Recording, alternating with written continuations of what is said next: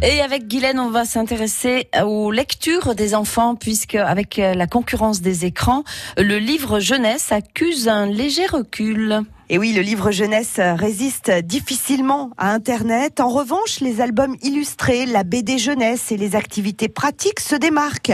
Pourtant, avec une grande présentation toujours innovante, ils savent s'adapter aux tout petits comme aux plus grands. Véritable pilier de l'édition, le livre jeunesse représente 28% du marché avec 86 millions d'exemplaires vendus en 2018. Et selon l'Institut JFK, ce marché du livre jeunesse représente 13 millions d'acheteurs en 2018. C'est 24% de la population âgée de 10 ans et plus. Les Français euh, dépensent en moyenne 50 euros par an pour acheter des livres pour enfants. Ça représente 6 livres en moyenne. Alors la bande dessinée, elle, représente 13% du marché. Les livres de lecture, c'est 29% du marché.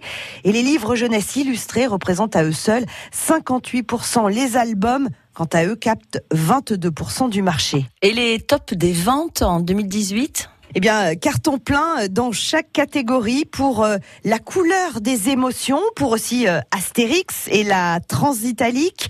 Gaulle aussi se démarque et puis Harry Potter à l'école des sorciers. En tout cas, le livre jeunesse a cette mission, donner le goût de la lecture à des millions d'enfants et d'adolescents.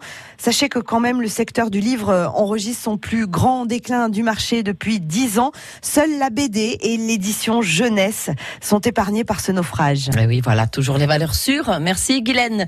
Conseil de famille est à retrouver sur francebleu.fr. France Bleu Limousin.